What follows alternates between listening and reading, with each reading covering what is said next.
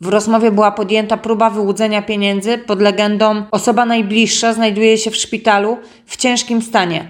Potrzebne są pieniądze na szczepionkę, która uratuje jej życie. Po pieniądze ma przyjść skarbnik. Brak zapłaty może równać się śmierci, bo stan jest bardzo ciężki. Powyższe telefony są poprzedzone rozmowami, gdzie dzwoniący przedstawia się jako osoba, która dokonuje spisu ludności i w ten sposób wyłudza wszystkie dane o rodzinie ofiary. Jeśli ktokolwiek otrzyma podobny telefon, prosimy o niezwłoczne rozłączenie się z rozmówcą, a następnie kontakt z numerem 112.